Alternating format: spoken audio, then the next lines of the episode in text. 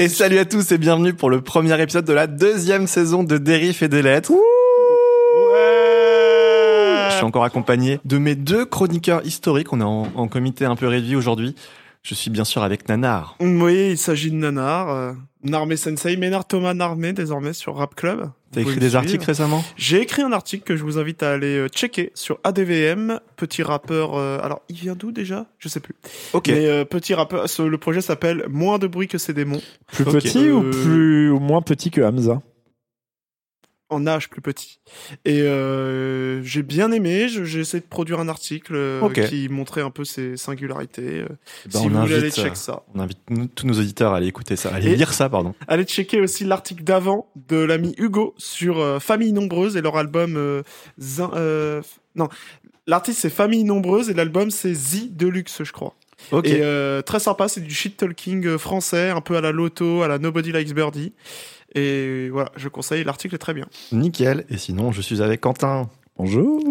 Ça va bien? Ah bah ça fait plaisir de reprendre une saison 2 là du 9 après euh, tous ces festivals, j'ai encore mal à la tête, j'ai encore euh, je m'en remets encore je je commence à être vieux. Ouais. Mais là de reprendre l'année sérieuse avec des sujets sérieux. Ouais, on va repartir sur une formule un peu plus classique. Je vous explique tout ça après le générique.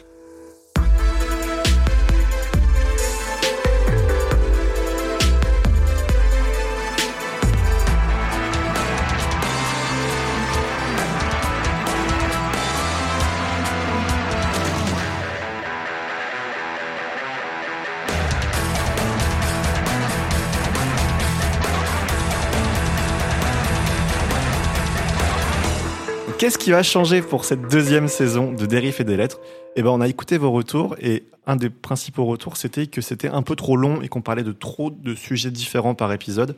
Donc, ce qu'on va changer, c'est qu'on va plus se focus sur des, des albums ou des artistes pendant un peu plus longtemps et un peu passer euh, à la trappe les actus ou en parler un peu moins longtemps. Euh, parce que c'est vrai qu'on faisait pas trop la différence entre. euh, des fois, on pouvait parler d'un single pendant un quart d'heure, puis d'un album pendant cinq minutes. Enfin, ça avait pas trop de sens. Du coup, on va essayer de cadrer tout ça et de faire des épisodes un peu moins longs et avec peut-être une cadence de sortie un peu plus euh, régulière. Mais du coup, vous n'aurez plus d'excuses pour écouter nos recommandations parce que là vraiment, ce sera ce sera sérieux en fait les gars. Ouais. Genre, si on Vous vous a- parle si on vous parle d'un truc, c'est c'est pas pour rien en fait. enfin vous avez plus d'excuses pour ne pas écouter les recommandations donc vous allez devoir écouter nos recommandations Oui, t'as capté. Sinon, en plus, vous allez avoir encore moins d'excuses parce que ce que je vais faire pour cette saison, c'est que je vais mettre les timecodes dans la description. S'il y a des Quoi sujets en particulier qui vous intéressent, vous Putain. pourrez directement aller les trouver. Je vais, Faut- je si vous ça, je le métal, de le faire. je- mais- faut si aller vous stream skip- là hein. Si vous skippez le métal, je, je vous détruis en fait. là faut aller stream Oh, Voilà, donc, euh, ouais, non, mais- donc voilà, s'il y a un sujet qui vous intéresse, regardez le timecode. Et ça permettra de revenir sur les épisodes après si vous n'avez pas tout écouté d'un coup. et merci de partager à votre famille Ouais, partagez, euh, voilà. à votre famille pour pour l'instant Sur les réseaux sociaux aussi, ça change pas. Pareil, dans la description, il y a tous les réseaux. Euh, Il y a la playlist, Euh, voilà. Donc sinon, ce qui va changer, euh, bah, ce qui va pas changer en tout cas, c'est notre bonne humeur, c'est Ah, notre ça. humour, c'est nos, ah non nos chroniqueurs de Toujours talent. Nanar qui prend toutes les blagues qu'on fait premier degré et euh, n'avoir aucune répartie. Le jeu de la ça va non voilà, de- merci. de- de Ah bon, montrer. j'ai vraiment pas ta répartie bon d'accord Du coup, sinon, pour cet épisode, on va commencer par des petites euh, reviews de concerts. Donc, on aura le concert ça, de ça Temples ne part pas. et le Grunt Festival, donc où Nan Armé et notre septième ou huitième chroniqueur euh, sont allés. Et ensuite, on reviendra sur l'album phare de la rentrée rap avec euh, l'attaque des clones de Frisk Orleans, bien sûr. Ah, ça veut pas dire Adekari? Ça veut pas dire Adekari, non. polémique C'est pas mal, c'est pas mal. polémique et je J'ai la parle pas du son avec Central C Et on reviendra aussi sur un album de black metal mélodique, si je dis pas n'importe quoi, Et Eh oui, de Uada. Donc ça, professeur Quentin vous expliquera. euh, je vais vous enseigner toute la science du black metal. Ok, parfait. Et du coup, on va commencer par ton concert, le concert de Temples que tu as oui, été voir il y a je quelques vais jours. revenir rapidement parce que Temples, euh, je sais pas si vous vous rappelez, l'année dernière, on vous avait parlé de l'excellent dernier album. Ouais. Et donc, euh, quand euh, mon daron, que je salue, a vu Bisous. Une Salut. date à Angers, ben, on a sauté dessus, 20 balles pour aller voir ça, dans la légendaire salle Shabada à Angers. Ben, on a foncé. Donc euh, déjà un mot sur la salle où j'étais jamais allé, vraiment euh, très très sympa. Une salle pas très grande, je pense que ça peut accueillir genre euh, peut-être euh, allez, euh, 500 personnes debout. Donc Mm. vraiment à taille humaine, avec un bar, avec des bons choix, des prix pas trop chers. On sent que le lieu a une âme. Le camping est comment? C'est vraiment sympa. Euh, bah, j'ai dormi sur le parking, c'était pas ouf. non, mais vraiment, oui, euh, salle vraiment chouette. Donc, euh, je vais revenir très rapidement sur la première partie. COS, un groupe de rock psyché parisien, qui était très sympa, avec des sons vraiment variés. Ça jouait super bien, donc euh, varié parce que des fois, ça pouvait être très brutiste, très expérimental, avec des longues plages instrumentales. Et des fois, ça pouvait être vraiment du rock psyché tout mignon, euh, comme euh, on peut en retrouver chez Temples, en moins pop quand même, en plus, euh, on va dire, indé, voilà. Donc vraiment sympa, si vous aimez le genre, allez-y. Et vraiment, ils sont tout mignons sur scène, ça joue super bien. Très plaisant. Et ils avaient déjà un très bon son.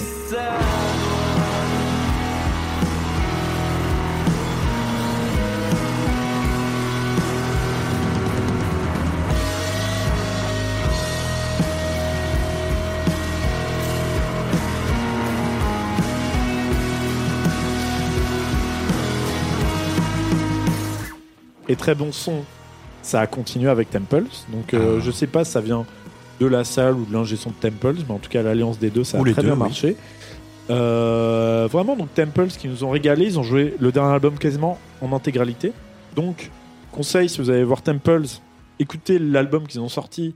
Parce que si vous l'avez pas, si vous aimez pas le dernier album, euh, vous n'allez pas kiffer le concert. Après, si vous kiffez Temples, normalement, vous avez aimé le dernier album. Oui, oui. Parce que, bon, Mais vraiment, tu vois, par exemple, je l'ai beaucoup mieux aimé que le troisième, qui était chouette, mais un peu en Mm. dessous des autres. Là, celui-là, vraiment très très bien. Donc j'étais content. Un son vraiment parfait, nickel. On entendait tous les instruments, y compris le clavier.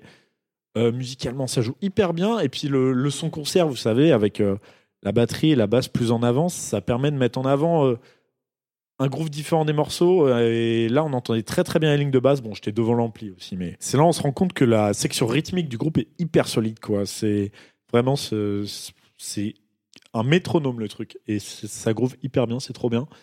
Euh, À préciser aussi qu'on était très près des artistes parce qu'il n'y a pas de séparation, il n'y a pas de barrière entre euh, la fosse et la scène et ça c'est vraiment plaisant. Quand le guitariste vient jouer devant toi, tu as vraiment le manche devant toi quoi. Donc ça c'est vraiment chouette. Euh, le chant était nickel, vraiment il a vraiment une belle voix et j'ai déjà vu des lives retransmis télévisés où je trouvais la voix un peu en retrait donc ça m'a fait un peu peur et là non, nickel, vraiment nuancé, euh, très juste, donc vraiment aucun problème. Après, euh, le concert dure 1h20, donc euh, c'était peut-être un peu court, c'est passé très vite parce qu'il y a tellement que des tubes. Il manquait notamment certains tubes de, comme Mystery of Pop ou Open Air de l'album que j'apprécie particulièrement, le deuxième album, donc j'ai oublié le nom. Mais bref, le deuxième album de Temples, avec la clé qui rentre elle-même, qui est elle-même serrure. Très belle pochette, très bel album, je vous conseille. Mais en tout cas, concert passé très rapidement, extrêmement plaisant, son parfait. Groupe euh, un tout petit peu timide au début, notamment le frontman, mais euh, dans la communication avec le public, c'est pas les plus gros showman du monde. Ils sont ouais, un peu introvertis, mais euh, vu que la salle était petite, ça créait un effet un peu cosy. On se sentait. et J'avais l'impression que le groupe jouait dans, mon salon, salon, quoi, il faisait au des petites feu. blagues. Oui, vraiment. Donc vraiment, ouais, euh, je suis reparti vraiment de très bonne humeur. Vraiment très très cool. Donc euh, très bonne salle, très bon son, très bon groupe, très bonne première partie. Ah, trop bien. soirée merveilleuse, ma foi. Donc euh, allez voir Temples en concert si vous avez l'occasion. Ça vaut largement le coup. Ouais, J'adorerais avoir l'occasion. Bon, là, ça tombait mal. euh, Ah bah t'avais qu'à venir. Angers un dimanche soir. En plus, il y avait l'Open de tennis de Rennes, donc je pouvais pas rater ça. Mais euh, ça me donne envie. c'est vrai que oui, c'était le flop. Euh, ça me- ça m'a donné bien envie. En tout cas, je suis heureux que t'en reparles parce que ça permet de mettre un petit extrait de Temples dans l'épisode et ça, ça fait toujours plaisir.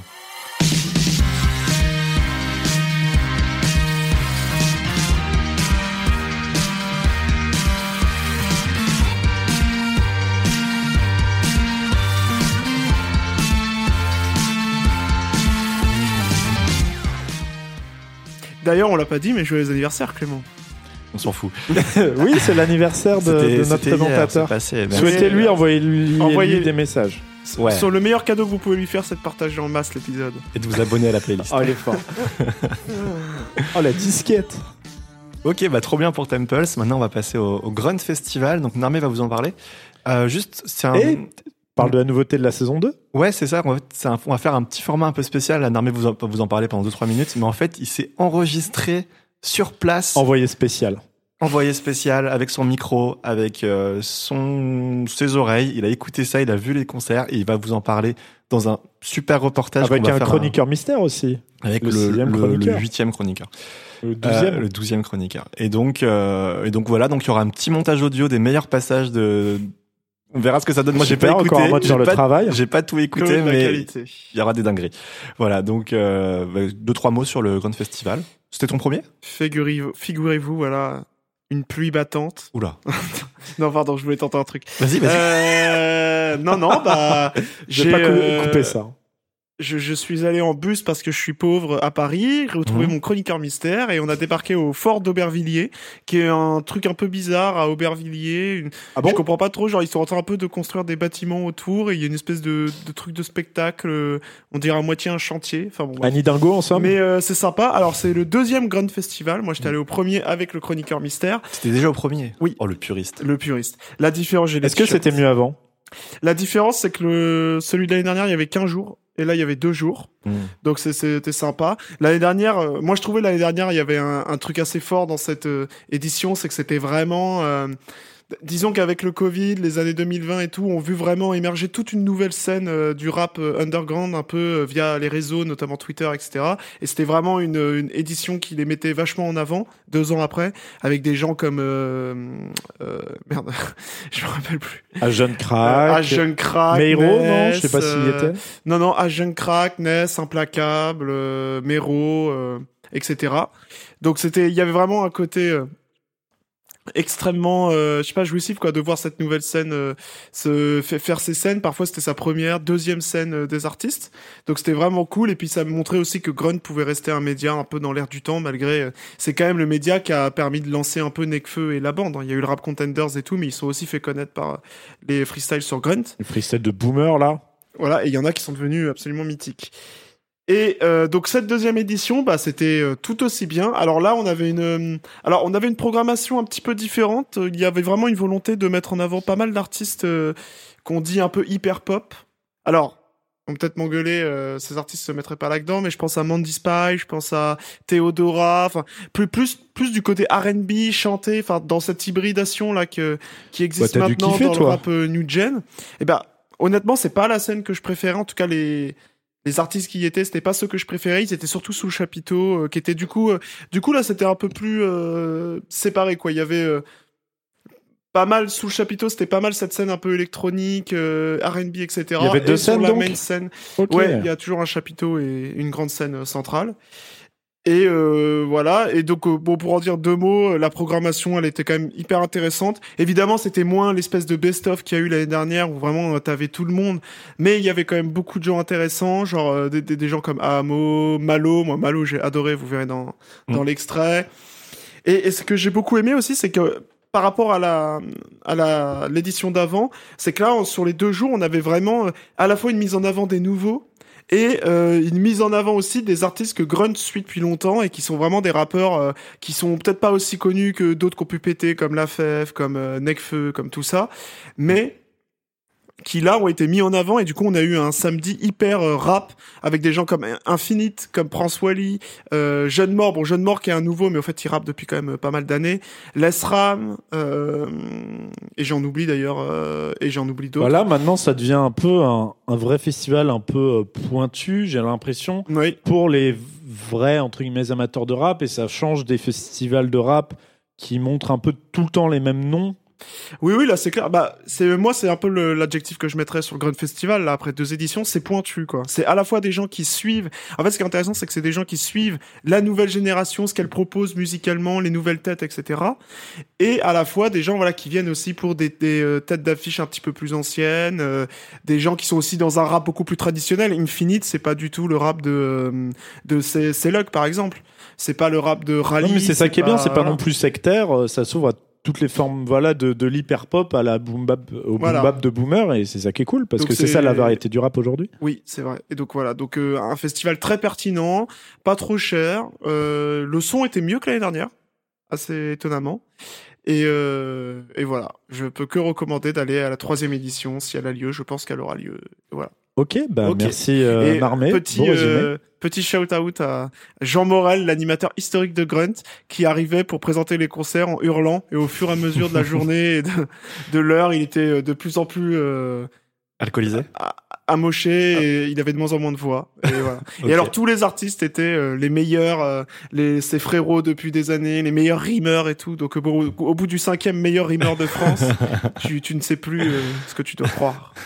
Tout le monde sait que c'est toi, Narmé. Ah, Évidemment. yo yo. Bah, merci pour ce petit résumé. Et puis, on va pouvoir lancer euh, tout de suite les extraits euh, de ces React en live.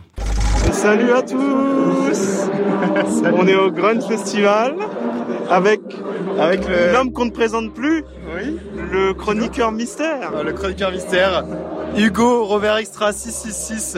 Euh, voilà, suivez-moi sur les réseaux. J'écris des articles. Euh, je parle de musique, de rap, parce que j'adore le rap. Il est hyper pertinent. Le public euh, du festival en un mot, euh, En un mot, euh, blanc. jeune. Ah oui, jeune, jeune, pardon, jeune. Il voulait dire jeune. Moi, je rajouterais peut-être un petit Yankee, mais pas, pas tant que ça. Alors, c'est quoi ton avis sur Ahamo, le Suisse mot le Suisse euh, nous a euh, ébouillanté. Euh, Ébouillanté, c'était très très chaud. Non mais c'était beaucoup Malgré trop la chaud. clim. Euh, malgré la clim, on est sointant, genre c'est vraiment Ah là là, incroyable. je suis une montagne de sueur. Il est si chaud qu'il nous a fait une petite reprise de volée en plein concert sur un gobelet. Allez, check le Twitter. Allez check le Twitter, Robert Extra 666 pour pour une vidéo. ex- exclue des riffs et des lettres. voilà. Mais Non, très, très chaud, le Suisse. chaud, ouais. Et euh, Les sons traite, sont euh, efficaces, ça rappe bien, il a une putain de bonne énergie. oui clairement, bah euh, juste l'énergie quoi. Et, tu vois, par rapport à Outi, genre, le mec il a envie d'être là. À Amo, il a Ah envie ouais. d'être là. Outi, tu sens, il est là. Bon, Amo, euh, il a rappé tous ses textes, il faisait rapper les autres. C'est non non, j'ai hâte de le voir en concert honnêtement. Je vais aller le voir. Gênes, c'est quelqu'un qui a un univers euh, qui en très peu de, de projets a beaucoup dévoilé sur sa vie. Il parle beaucoup de, je sais pas, de d'amour. Il parle beaucoup de, de ses parents. Donc voilà, c'est C'est aigu, chantonné, c'est un peu euh, autotune, il y a pas mal d'autotune, mais pas, il chante pas avec l'autotune, mais c'est très produit, c'est très new gen, c'est, voilà, très, en fait, c'est très new gen. Dans- on parle pour, pour ce que ça veut dire. Voilà, on parle beaucoup. Tu, tu pourras expliquer plus tard, mais on parle beaucoup de, de sa personne, de, voilà qu'on a souffert, quelque chose un peu émo. Et en fait, tu vois sur scène arriver un mec qui vraiment on dirait un trentenaire fan de Booba, euh, chauve, barbu, casquette à l'envers, t-shirt de hockey. Euh, C'est ton pote avec qui, euh, tu vois, tu t'écoutes du rap le soir ou tu l'invites boire une bière, c'est vraiment lui, quoi. Voilà. Il, paraît hyper normal, au fait. Et le gars, normal. et du coup, le gars, il rappe trop bien. Enfin, vraiment, il est, euh, il est moins mélo. Je trouve qu'il est moins mélo que euh, sur des versions album et tout. Et ça marche hyper bien. Et ça marche super bien sur scène, en fait. Je suis d'accord. Et après, peut-être petit défaut. Moi, en tout cas, ce que j'aime moins sur des morceaux électro, bon bah c'est des morceaux pour danser et tout. euh, voilà, bon, il fait danser la foule, c'est cool et tout. mais Ah, t'es, que- dur. mais en tout cas, le gars s'est rappé et c'est vrai que moi je m'y attendais pas. Je pensais vraiment qu'il allait rester dans, il allait rester dans quelque chose de très mélo. Et en fait, euh, non, il est, il kick bien et tout. euh. Moi, je rajouterais qu'il a une, une- quand même une belle écriture et je me demandais un peu. euh, Pour moi, jeune, c'est un peu le, le truc que t'écoutes dans ton coin euh, pour bader un peu. Mais c'est vrai que ces morceaux énergiques sur scène, ils rendent hyper bien. Et franchement, il y a, il y a du potentiel, il y a du potentiel. Et on voulait dire que le Grand Festival a amélioré son son. Franchement, c'est pas mal. hein. Ah oui, c'est vrai, c'est vrai. Euh, merci. On entend enfin le texte des rappeurs. Merci, Et, Monsieur euh, Morel. Infinite, merci. Qu'est-ce qu'on vient de voir, mon nanar là? Un découpeur. ça découpe comme Ça chez le boucher. Les contours étaient parfaits. Le t-shirt est blanc, la casquette est rouge, unie. Ah là là là là, non, Et le micro est dans la main. Pas de backing track. Et tout est maîtrisé. Quel... Et, Et moi, j'ai redécouvert son, son euh, programme. Ah ouais J'ai redécouvert sa disco là. Ah là là. J'ai envie de quelle- tout me réécouter. Quelle discographie, hein. Et vraiment, il ne s'arrête jamais. hein. C'est incroyable. Album qui arrive là apparemment. Ouais, ouais, ouais. On a Non, non, hâte de voir ça. Extrêmement sale. Monseigneur Hugo. Monsieur le prince, prince Nanar. C'est qu'on vient de voir Prince Wally. Prince Wally. C'est, du charisme, le gars il arrive, il a une veste en cuir, lunettes de soleil, casquette, t-shirt blanc, il regarde, il regarde tout le monde, il a, un- il a une voix grave et tout, enfin c'est, Ça a commencé Il- sur En fait quoi, il, impose, il impose sur Walligator. Sur Walligator, quel, Sur quel. Walligator et euh, du coup c'est la bagarre directement Ouais. mais euh, mais Wally c'est aussi de la c'est aussi du miel C'est c'est des amis aussi, des invités. Il y avait, euh, il y a eu un exclu avec Ness, Ouais. Euh, une exclu avec Ness et C'était pas une euh, avec Do, mais c'était juste Do. et ouais un morceau avec Do. Donc euh, Non, bon, c'est pas avec lui. Hein. Ah c'est pas avec lui Il est pas dedans, Ah oui non d'accord. Bah c'était un peu le bordel d'ailleurs. Enfin, genre on a rien compris. Donc voilà. Euh, mais ouais un peu court. Mais euh, je m'en bats les couilles parce que je vais le voir à l'Olympia. Quelle chance. Jeune mort, 75e jeune session. mort. Alors, ton avis Euh, franchement, trop, trop, trop cool, très intime. Concert. Non, le- déjà le gars il découpe, genre vraiment il rappe très très bien, il connaît ses morceaux euh, par cœur, il, enfin, il est vraiment. Il a la même voix. Genre, il y a, il y a Il a studio où en vrai, ouais. c'est la même voix. Et euh, mais très intime parce que euh, tout tourne autour bah, de un peu de sa dépression, de de suicide. tentatives de suicide, donc euh, pas très fun, mais euh, ça se voit. Le gars il le dit, hein, il est ultra timide et ça se voit il était très touché par par le public. euh. Ouais, c'était touchant. vrai. Ouais, c'était très touchant, très très touchant. Quand on dit le rap est une thérapie, je pense pour lui, c'est vrai. Bah, pour le coup, ouais, ça se voit qu'il prenait sa dose de bonheur là. Et euh, en plus, il nous a lâché non pas une, non pas deux, mais trois exclus. Et bah ça, ça fait plaisir. Ouais. Carrément. Alors, Hugo, cette pizza, Euh, bah franchement, euh, masterclass la pizza. pas mal la pizza, devant Yanis. Bah, bon, je vais être rapide puisqu'on a mangé la pizza, honnêtement. Bah, grosse énergie, le mec, il a vraiment essayé de faire euh, du sale d'un point de vue ambiance et tout. Mais après, moi, Yanis, j'avoue, pour moi, c'est du rap un peu produit, où je préfère bien entendre la prod et tout. Et donc là, bon, c'était que l'aspect énergique. Et juste avant, il y avait une finite que je trouvais plus efficace dans le style. Euh, et la pizza Rennes, vraiment, je conseille. Elle est vraiment très bonne. Je sais tout ce que j'ai à dire. Scénar et Célug. Énard et c'est le. Bon alors, mon nanar Putain, franchement, c'est pas des gens que j'écoute de ouf, tu vois. Moi non plus, pas du tout. Mais j'aimais bien, je, je mettais le son, j'étais. Mais là, putain, ils ont retourné ça. Bah, moi honnêtement je m'attendais à rien et Putain. je suis pas déçu du tout. Euh, en fait je pense que, enfin honnêtement je pense pas que je vais les écouter en même en album parce que vraiment j'ai pas réussi. Mais sur scène, Ouais, ils sont, c'est ils sont chauds. C'est monstrueux. Le gamin, non mais attends c'est vraiment un gamin. Le gars, franchement tu le vois arriver, imberbe, petite coupe avec l'arrêt au milieu. Enfin vraiment c'est mon petit cousin qui fait du skate quoi. C'est Ah et genre ouais. le gars il rappe trop. Il a franchement il rappe trop bien. Il a Ce petit happening grunt au début, c'était assez stylé Ouais, aussi. ouais, ouais, ouais, ils ont installé une table et puis ils ont fait, euh, bah, pour ceux qui connaissent, une sorte de session euh, un peu live euh, grunt, improvisée. euh, mais, Ouais. Mais franchement, trop trop stylé. Euh, L'ambiance incroyable, ça a levé les mains et tout. C'était, je sais pas, les gens étaient ultra réceptifs. Ah, ils ont retourné le, le Grunt Festival, on peut le dire. Alors, on sort de Théodora. Est-ce que t'as retrouvé le sourire? Euh, oui. Après, euh, en fait, on, pour expliquer, on était à Oudi d'abord. Euh, et au bout de trois morceaux, on s'est dit bon, Bon, trois morceaux que j'apprécie, mais Houdin était pas trop dans le mood de chanter, quoi. ouais, en fait, il bague bien ses morceaux, mais sinon, Il a beaucoup de potes. Voilà, il a beaucoup de potes, il bague bien ses morceaux. C'est mais... quelqu'un de social. mais si vous cherchez un rappeur, bon bah, peut-être pas, peut-être plus un ambianceur quoi. C'est c'est un ambianceur. Voilà. Donc on est rentré dans le chapiteau, voir Théodora. Euh, comment tu définirais sa musique? Bah, euh, aigu.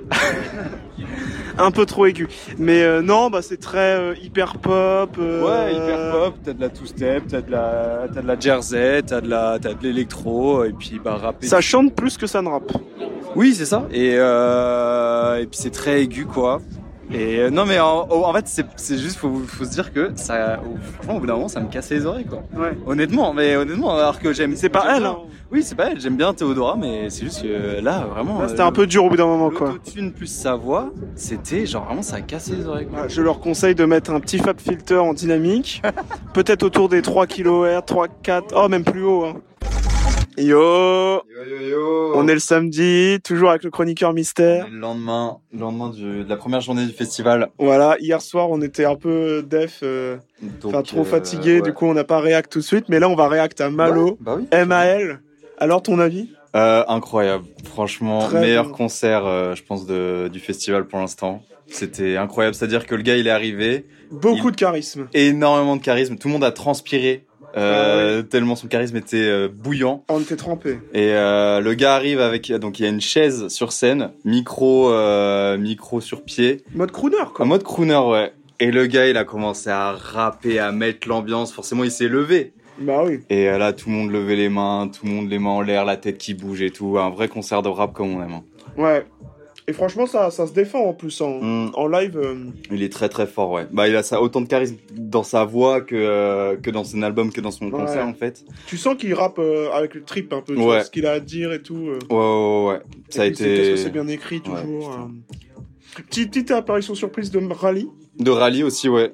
qui nous a fait charbon. Alors là, Ah, ouais. Ça, Quel là, banger. bah oui, là, quel banger. Incroyable.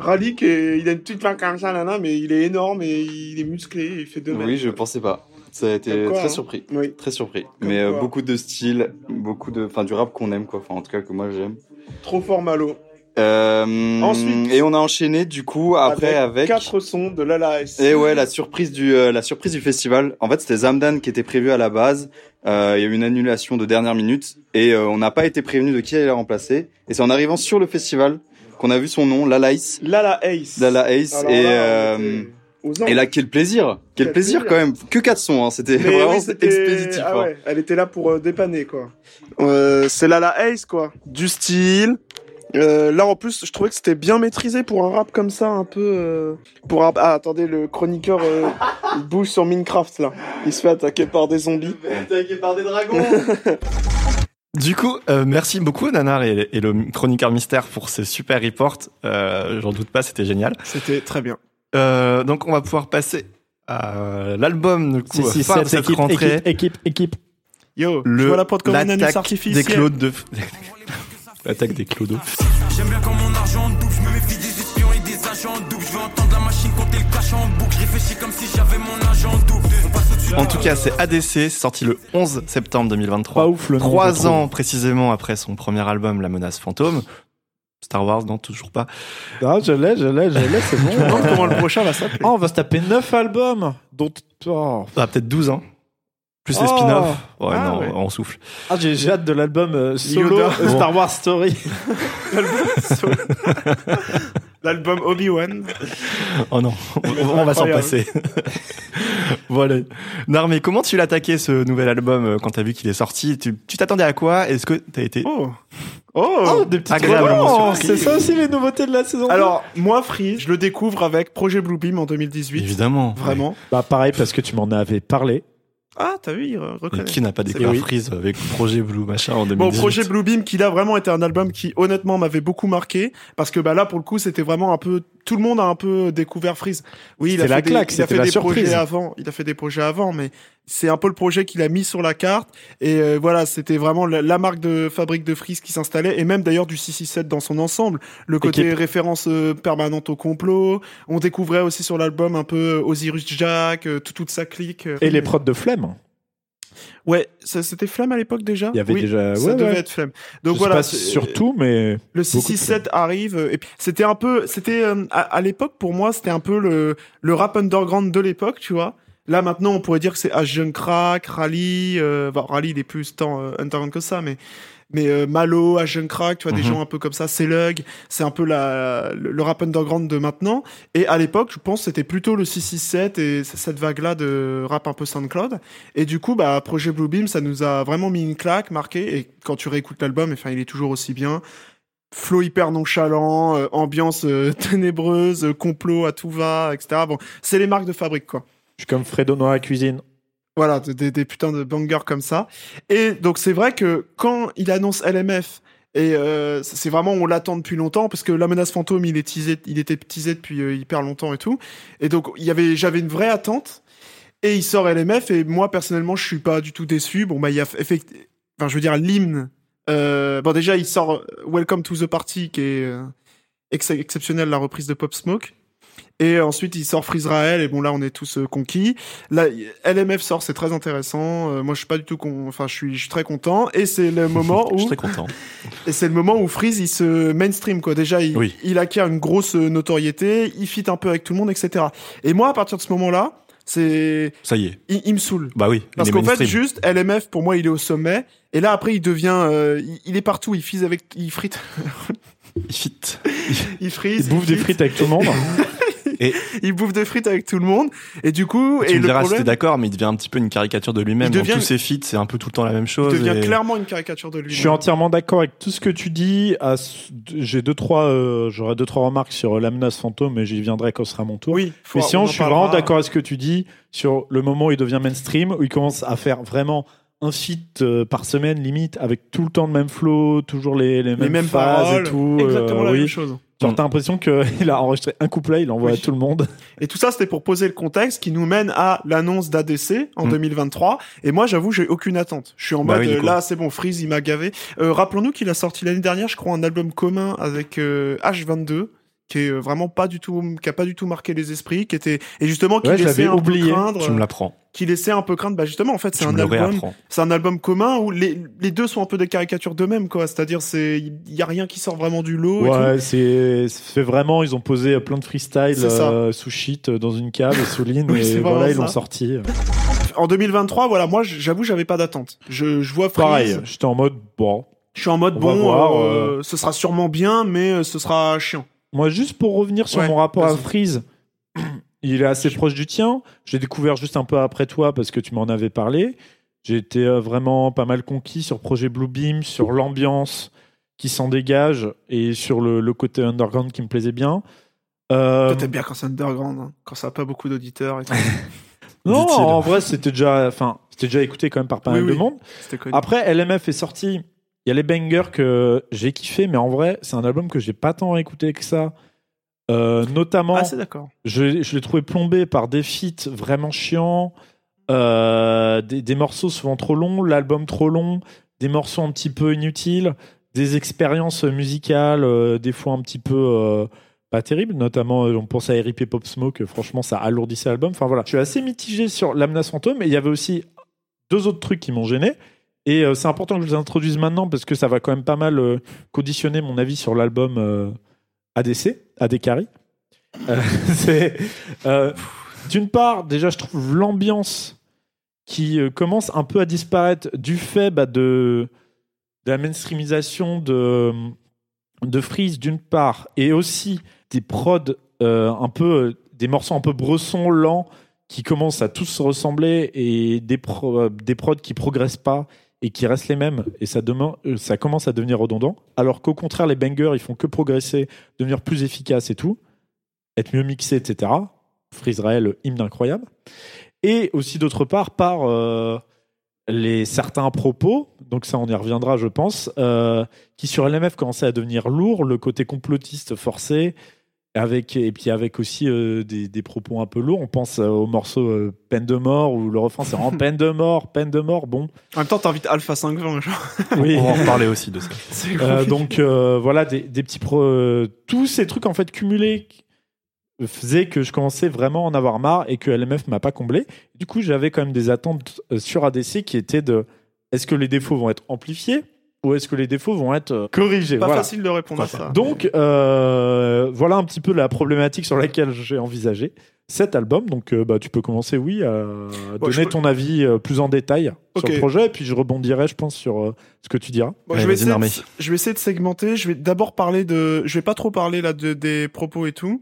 Je vais plutôt rester d'un point de vue musical, par exemple, ce que je Ouais, on trouve. va commencer je, par ça, je suis d'accord. je trouve que ADC quand même se distingue dans la discographie de Freeze parce que là on a un album beaucoup plus énergique. Moi c'est vraiment euh, ce qui me revient, c'est que là on a les bangers s'enchaînent.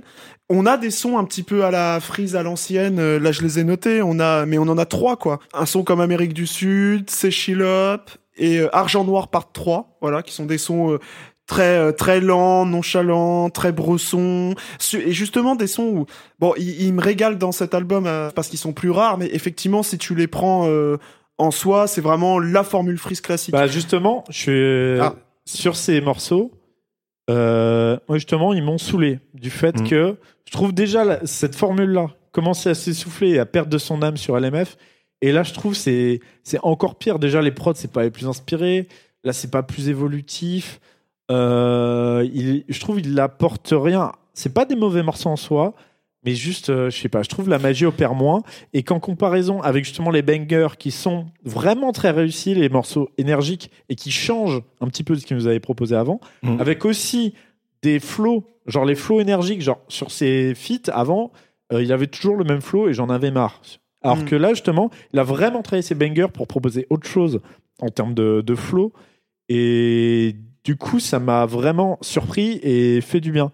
Alors qu'à l'inverse, je trouve que euh, sur ces morceaux euh, calmes et Bresson, sans être mauvais, je trouve qu'il est encore en pilote auto. Et j'étais un peu déçu. Alors, je suis d'accord avec toi, sauf que justement, comme dans cet album, il y en a que trois, je trouve qu'ils viennent équilibrer un album qui, par contre, euh, à côté de ça, l'album, c'est que des patates tout le temps, quoi. C'est euh, banger sur banger, avec euh, un Freeze qui, en plus, moi, je trouve, découvre... euh, Déjà à préciser, euh, Il n'y a aucun feat, il est en solo sur Oui. tout. D'ailleurs, on l'a, oui, on l'a pas dit, mais c'est vrai que par rapport à LMF, LMF, la moitié de l'album, c'est des feats. Là, il est en solo. L'album est 40 plus court minutes, aussi, ouais. C'est 40 minutes. Et c'est un format qui lui réussit bien. Et surtout, bah, notre Freeze, qu'est-ce qui, le Freeze, il a découvert les refrains efficaces. Il a découvert les flows beaucoup plus euh, à l'avant du temps, beaucoup plus euh, chirurgicaux, même, j'ai envie de dire. D'ailleurs, c'est, Bah, il à la- pouvait déjà faire ça un petit peu avant, mais. ouais, mais c'est beaucoup plus rare. Là, là, c'est oui, quand oui, même. je suis on- d'accord avec toi. Là, sur l'album, on a huit sons, c'est ça, quoi. Et là, on a quand même des trucs, genre Shafkat. Bon, Shafkat qui est un peu le. J'ai noté, le ouais. Shafkat, Ancelotti, K-pop, Voldemort. Voldemort, K-pop. excellent. Quel pop, Le c'est K-pop, extraordinaire. Alors Voldemort, euh, je moins, tu vois, Moi, j'ai Ouais. bien c'est kiffé. plutôt le son que je mettrais, Je pas noté, que, ok, que j'ai moins moins écouté. Mais euh, voilà, et c'est ça, je trouve que c'est quand même une direction. Franchement, moi, j'attendais pas forcément Freeze là-dessus. Bon, Shafkat euh, le laissait deviner, mais t'as vu juste après, il y avait Amérique du Sud qui est un bon son, mais qui voilà est beaucoup plus dans la vibe traditionnelle du Freeze. Et du coup, là, euh, bah moi, il me régale. Et là, j'ai envie d'écouter d'autres choses de, de Freeze là-dessus. Et pour rester sur une vibe un peu euh, comme ça, originale d'un point de vue musical de ce qu'il fait, les deux derniers sons, donc Jour de plus, la Two, Tape et Lamborghini Benny. Voilà, c'est des sons qui font Oui. plaisir aussi, qui sont pour le coup vraiment sur des cadences différentes. Ou d'ailleurs, il se livre un peu plus. On parlera des propos après, mais il se livre un peu plus. Euh, voilà, on sent euh, une ouverture un peu, un peu plus de lui-même par rapport à sa foi. Je suis d'accord que euh, ce que j'ai noté en plus par rapport notamment à l'album précédent, c'est que les tests musicaux et les prises de risque sont cette fois réussis. c'est Que vrai. soit il y a un morceau en boom bap, bon, il avait déjà fait de la boom bap avant, mais il nous a quand même pas habitué à ça. Il est réussi. C'est Shilap, c'est ça? Euh, oui, j'ai oublié de noter le nom du morceau. Non, C'est pas. Donc la two step euh, jour de plus Jour qui de est plus. réussi et qui est une bonne respiration dans l'album. Donc euh, ouais, ça pour le coup vraiment cool. Moi, c'est les- vraiment les plus que j'ai notés. Après déjà saluer, il y a un truc là qui est dans la continuité, mais que je voulais quand même noter, c'est quand même le travail de Flemme au mix et à la prod, qui est dans la lignée des précédents. Mais Moi, je trouve Flemme. Je juste, je t'interromps deux secondes, mais ouais, vas-y. Flemme. Je suis d'accord qu'au fait, il a une formule. Genre, t'entends la prod de Flemme, tu dis oui, c'est du Flemme. Genre, en plus, tu sens même qu'il utilise un peu les mêmes drums, les mêmes VST. Mais c'est quand même un mec en deux accords, en euh, trois drums qui font tchic tchic. Il te pose une ambiance. Et moi, je trouve qu'il n'y a pas trop d'autres beatmakers qui arrivent à faire ce qu'il fait, quoi. Même si. Ouais, mais c'est toujours la même quoi. Moi, je... vraiment, je suis d'accord. calme et je trouve c'est trop et simple. en Genre, même temps. En fait. Flemme, quand il, il va à fond, il fait des trucs incroyables. Et, genre les, et quand, les, quand les prods se permettent de s'envoler un petit peu, comme notamment dans l'outro, c'est formidable. Mais il y a trop de moments où, euh, là, je voulais mettre en avant le mix euh, dans ce que je disais, qui est vraiment très bon et peu d'albums sonnent aussi bien. Dans ce Notamment style. la voix de Freeze. Notamment la voix, l'utilisation des réverbes, même dans les mélodies, alors Mhm. que tout reste très, très précis, très audible. Une voix pas trop agressive bêtement, des basses qui arrivent à être très présentes et à être bien impactées sans tout écraser. Donc vraiment, techniquement, c'est admirable. Mais dans, euh, on va dire, artistiquement, dans la proposition en termes d'ambiance, il y a trop de prod qui s'envolent pas assez, en fait, qui restent trop dans, dans des boucles, dans des patterns très, très identifiables euh, sur 4 minutes. Et vu que les flows sont très lents en plus, moi, je trouve qu'il manque un truc sur beaucoup de sons. Je suis en mode, ah, c'est c'est dommage, c'est bien. Mais en fait, après trois albums à faire ça, moi, je trouve qu'il faut aller plus loin. Ouais, alors je, je, en vrai, je peux je comprends ce que tu dis. D'autant que quand il le fait, c'est incroyable. Après, après, moi, je trouve que Freeze, justement, il prend la place. C'est aussi des prods qui sont très sains. On sent que Freeze, lui, ce qu'il aime, c'est les prods très épurés, Ah, avec juste dépend une ambiance, et il fait, il fait son bail dessus, et je trouve qu'il prend beaucoup de place, et du coup, ça m'a moins dérangé, même si je suis d'accord avec toi que, vraiment, euh, tu reprends LMF, t'écoutes euh, ce qu'il faisait, t'écoutes là maintenant ADC, c'est des sons, ils sont interchangeables. Je veux dire, les prods, tu pourrais les mettre sur euh, LMF, tu vois. Oui, de ouf. Et ça- ça, je, mais je suis d'accord que ça, c'est un, un reproche qu'on peut faire et euh, qui. Après, le, le côté un peu bref de l'album, il est pas bref, il fait 40 minutes, c'est normal maintenant, mais ça fait qu'on on s'en lasse moins. Alors que dans LMF, pareil, on s'en lassait un peu plus parce que le truc, il fait une heure, il est long, il y a tous les feats un peu euh, bizarres qui arrivent et qui sont pas tous Oui, ça va. Genre, en vrai, rien n'est horrible. hein. Je Oui, oui. suis exigeant parce que c'est euh, le troisième album d'un rappeur hyper installé, euh, hyper hype sur lequel on attend beaucoup et qui a quand même apporté une patte assez unique. Donc moi j'attends qu'il la pousse le plus loin possible. Et là, en vrai, hormis les changements de flow qui sont bienvenus, il n'y a pas grand chose et un ou deux morceaux un peu différents. Il n'y a pas grand chose de, de nouveau à l'horizon, quoi. Mais ça reste très cool. Euh, si vous aimez Freeze, vous allez vous régaler. Franchement, euh, il n'y a aucun problème là-dessus. Euh, dans les moins, je voulais noter un truc qui est anecdotique, mais qui m'a un peu dérangé. C'est les adlibs, qui sont déjà très audibles. GG, euh, GG le mix, encore une fois. Mais le problème, c'est Trop que audible du coup. dit- il- il- oui, oui, il dit un peu. En fait, c'est des adlibs vraiment rythmiques, sont censés relancer, mais des fois, il dit trop de la merde et vu que c'est trop audible, ça me sort du truc. Par exemple, il y a une, phrase où il dit euh, Je vois la prod comme un agneau sacrificiel. Et le mec, il répète agneau avec un ton assez neutre. Et il y a plein de phases comme ça où il dit un mot euh, vraiment ultra neutre. Genre, euh, c'est pas un truc où il fait euh, biatch, let's go, euh, pétasse. Non, non, il dit un mot euh, genre euh, Oui, chaise, vrai. table C'est vrai. et genre euh, cacahuète. enfin, C'est vraiment ça. du coup, ça fait vraiment sortir, ça rend le truc un peu goofy, alors que le Goofy. projet est, est hyper bresson et hyper sérieux. En fait, genre sur un album, un truc de rap un peu plus euh, rigolo avec des blagues et tout, mais il y a aucune blague dans le projet, donc va pas faire des adlibs Quoi, comme il est ça. sérieux? Ça me sort du truc. Je. Moi, je dirais pas que c'est un projet 100% serre. Enfin. Il y a Attends, quand même. tu, un- tu te marres en écoutant ça? Non, mais il y a un peu. Tu sens qu'il y a un peu d'ironie. qu'il il ironise aussi avec ses auditeurs, avec ses détracteurs et tout, tu vois. Je, je pense. euh, Mais Ah oui. d'ailleurs, on- faut qu'on en Faut parle. qu'on en parle. Faut qu'on en parle. mais c'est- je voulais passer. C'est très là, on- grave. là, on parlait d'aspect musical et on peut Oui. peut-être passer sur. Oui, là, je pense qu'on a fait le tour. Qu'est-ce Ouais. qu'il raconte Moi, je voulais juste finir, mais euh, c'est en lien, ça fait la transition. C'est aussi sur la, les flows et la manière qu'il a de poser Freeze. C'est avec cet album où je me suis rendu compte aussi de ce que j'aimais parce que honnêtement, il raconte rien, quoi. Je veux dire, il y a même pas de punchline hyper marquante. Il y en a quelques-unes, mais c'est plus euh, parce que, euh, genre, quand il dit euh, euh, Darmanin sale voilà, c'est marquant. Mais il n'y a pas de phase extrêmement marquante. Mais par contre, il y a vraiment un côté dans ce projet, ça découpe. Mais ça tombe toujours pile comme il faut. Tu sens que c'est étudié. Les, Oui. euh, les allitérations, elles sont parfaites. Elles sont là où tu les veux. C'est hyper agréable à écouter. Et les re- quand les refrains arrivent, les refrains, ils font jamais forcer. Mm. Genre, genre, tout s'enchaîne de manière hyper fluide. Et, vra- et les morceaux, du coup, ça, ça rentre dans le côté efficace. C'est que le morceau, tu l'as fini, t'as envie de le relancer. Enfin, Ah mais c'est clairement, C'est- pour résumer musicalement, c'est un album euh, de trap euh, hyper efficace, euh, rempli de bangers. Et c'est c'est ce que Ah tu ouais. cherches, c'est très bien. C'est. D'ailleurs, c'est pour ça que je trouve que c'est pour ça que je critique pas, par exemple, le caractère simpliste des morceaux très énervés, avec des fois euh, trois, quatre fois le refrain et tout. Mais je trouve que c'est pas un défaut parce que c'est hyper assumé et c'est hyper efficace. C'est juste que quand c'est des morceaux plus bressons, plus calmes, je suis plus exigeant parce que je m'attends à une vraie ambiance. Ce côté d'ailleurs, ouais, ce côté flow euh, millimétré, je trouve, il s'entend vachement bien dans Bill Clinton, par exemple. Ah, vraiment, le flow, je trouve que y a, il a un truc où t'as l'impression que c'est facile pour lui et quand t'essayes de le refaire, tu te rends compte à quel point Ah, le mec oui, s'est oui. étudié, quoi. Voilà. Bon, maintenant, on peut passer aux propos.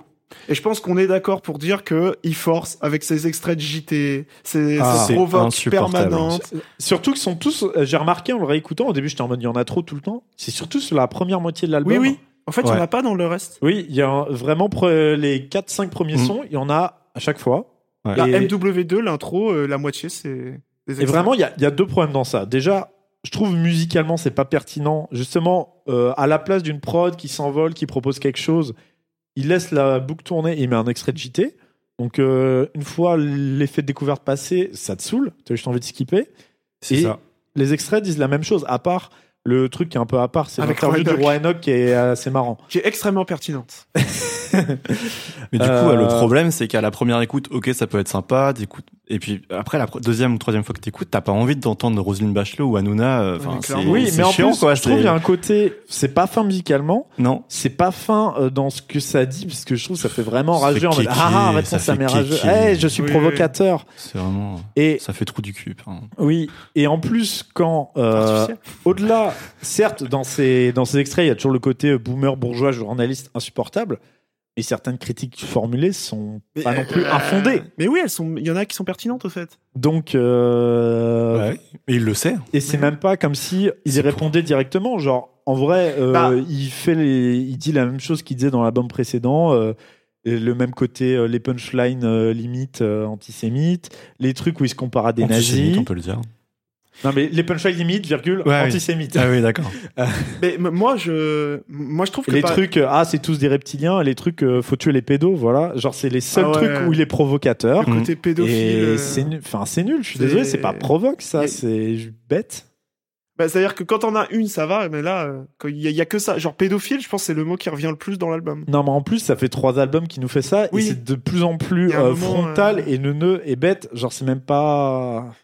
Celui qui va il- dire oui, il y a, faut tu- faut il y a tuer les quelques morceaux, il y a quelques morceaux, il le fait pas et il, enfin, genre jour de, jour de plus par exemple et ça passe très bien. Quoi. Il est pas, béni. ouais, il est pas obligé de le pas. faire quoi. Ouais. Et, et ça, ça- il ira du succès sans, sans partir là-dedans. et- Bah, ça, on pourra en discuter. ouais, mais peut-être qu'il a quand même un public Je, euh, je voulais dire quand même un attaché truc. à ça, mais je, je voulais dire de, deux choses par rapport à ça. Moi, moi, déjà, je trouve que dans l'album, et c'est terrible de dire ça, il y a un moment où il répond.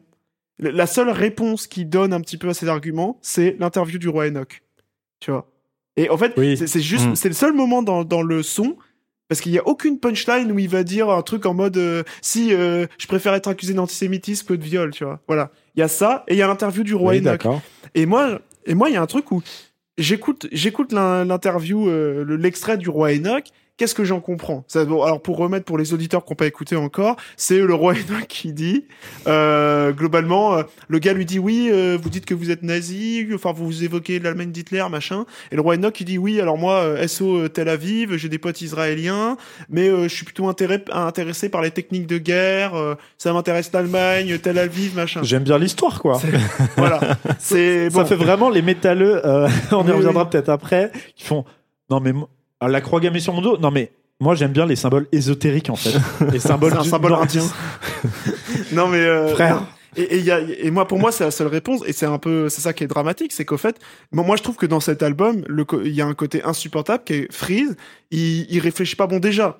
On pourrait dire, ça fait 5 ans, Freeze, tu racontes la même chose. Il y a un Mm. moment, euh, ah, raconte autre chose. Là, c'est bon, tu as bientôt 30 ans, en plus, je crois. Euh, Peut-être euh, dis, dis autre chose que juste, euh, ah, il y a que des pédophiles partout. Et puis dans cet album, il a un problème, ça commence à être de la paranoïa, quoi. Je veux dire, Joe Biden, c'est un pédophile. bah, Pierre Palmade, c'est un pédophile. Enfin, il y a un. D'ailleurs, bon, je- j'évoque Pierre Palmade, mais moi je trouve que là, il franchit aussi un peu des limites où il y a un côté quand même très. Je sais pas, je trouve qu'il fait beaucoup plus de name dropping. Et là, tu vois, par exemple, euh, quand, quand il name drop Pierre Palmade en prenant limite. euh, Enfin, pas. euh, Moi je trouve ça dire très facile déjà. Déjà, c'est facile, et en plus, je trouve ça limite dans le sens où on sait très bien que Pierre Palmade, le côté euh, pédophile, c'est faux, c'est avéré que c'est faux, et lui, là, il va le réaffirmer, et je sais pas, je trouve qu'il y a un côté un peu dérangeant à ça, et qui, qui insiste sur le fait que Freeze, c'est pas juste de la provoque, c'est, à mon avis, quelque chose qui, en lui, vraiment, euh, il, je sais Oui, pas, ça il a un suit, euh, là pour Pierre. Palmade, c'est un poncif de euh, les homosexuels Oui, sont plus. pédophiles. Mais, mais je pense qu'en fait, Freeze, il réfléchit même pas, il, il voit même pas ça, quoi. Il se rend pas compte peut-être, ou alors il se rend compte et c'est encore plus grave. Mais je pense qu'il se rend même pas compte. Juste pour lui, il est tellement dans son délire que tout le monde est pédophile, euh, tous tous les euh, tous les chefs de clan, enfin n'importe qui qui est pas d'ultra droite est pédophile, euh, que il se rend même pas compte qu'en fait que en faisant des morceaux comme ça, c'est grave quoi ce qu'il avance, ce qui euh, parce que il a quand même une, une horde de fans qui sont euh, ils ont pas 30 ans ces fans, je pense, tu vois. C'est beaucoup des jeunes et tout et qui pensent vraiment que Freeze, il est en train de dévoiler des vérités et tout parce qu'il parle du complot, parce qu'il parle de trucs cachés, parce qu'il ose dire des trucs que personne n'ose dire, machin. Mais c'est ridicule. Et d'ailleurs, je voulais réagir à ça mais bon, j'ai écrit un peu là-dessus mais en fait, en réécoutant, je me disais mais mais Freeze il y a beaucoup de gens, par exemple, qui, l'écoutent et bon, qui sont en mode ouais, le délire complot, c'est marrant, etc. Il y a des gens qui mettent ça vraiment de côté en mode oui, d'accord, il est dans ses délires, nan, nan. Moi, je pense qu'il y a pas mal de jeunes quand même, tu vois, 17, 18, tu vois très bien les gens qui ont des suites euh, 6, 6, 7, etc., qui l'écoutent et je pense, il y a une partie de ce qu'il dit qui prennent au premier degré. Alors, il a pas à être le gardien de son fils, comme disait Salif, petit ref. Mais euh, il a pas à être le gardien de son frère et tout. Pardon, c'est pas Salif, c'est euh, c'est Few. Donc, je refais. Il a pas à être le gardien de son frère comme Few, c'est pas ce que je dis. Parle bien dans le micro, s'il te plaît. Il a pas à être le gardien de son frère comme Few, c'est pas ce que je dis. Mais Oh, euh, il a quand même, il a quand même une grosse influence sur plein Ouais. de gens comme ça. Et, et là, je trouve que dans cet album, encore dans LMF, c'était très cryptique, c'est des délires de loup-garou, etc. Tu, ou Bilderberg, tu fais oui, bon, d'accord. Ouais, C'était euh, plus une, une esthétique euh, très globale et oui. plus genre- abstraite. Oui, bah là, c'est c'est ça, pas oui. subtil. Hein, c'est Et là, c'est hein. pas subtil, et c'est. Aussi ça encore que je trouve que les morceaux lourd, un peu ouais. atmosphériques perdent de leur ambiance parce que au lieu de Oui. dire euh, les dirigeants sont tous des loups-garous qui nous euh, gouvernent dans l'ombre. Un truc euh, oui, Wow. un peu ésotérique, Ça, c'est subtil, rigolo. ça. Non, il, Ouais, non, il va non dire. mais euh, il va dire euh, est un Palmade, pédophile. euh, pédophile, oui. Oui, C'est- puis euh, Il faut le tuer avec des techniques qui viennent d'Allemagne. D'ailleurs, ce, ce côté-là, il est renforcé aussi par les extraits de Hanouna, de de l'autre, la Rosine Bachelot, etc. Genre, qui- Ah mais moi je trouve que en fait l'imaginaire transmis est d'une part Ah ouais, faible et d'autre part problématique.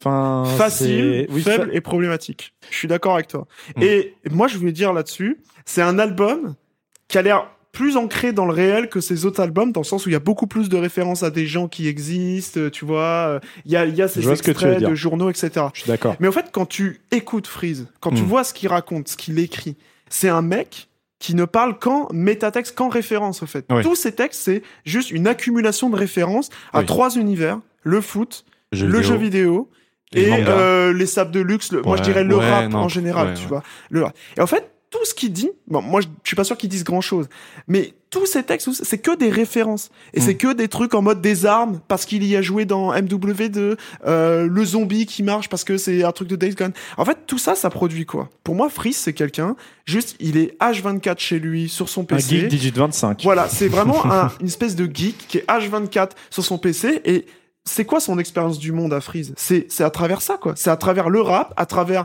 les jeux vidéo et à travers euh, sûrement ses potes qui euh, le qui le, le gardent dans son délire de complotisme, etc. Euh, il va sur YouTube, je suis sûr c'est le mec qui regarde tous les docus les plus chelous, etc.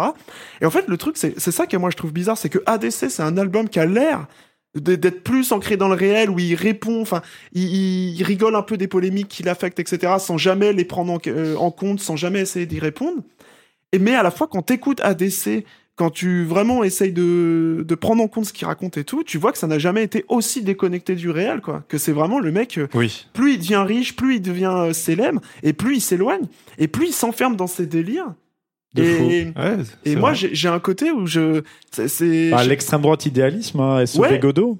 pour- moi, effectivement, je suis d'accord avec toi. Je pense que Freeze, il est réellement en train de, de basculer euh, politiquement à l'extrême droite, dans cette extrême droite qu'on a appelée aussi light, euh, light right aux États-Unis, tu vois, qui sont, c'est avant tout ces gamers qui, au fait, mm, sortent pas beaucoup, restent de- derrière leur PC. Ouais, puis se montrent En- le bourrichon entre eux, entre, ouais, voilà. etc. Ça.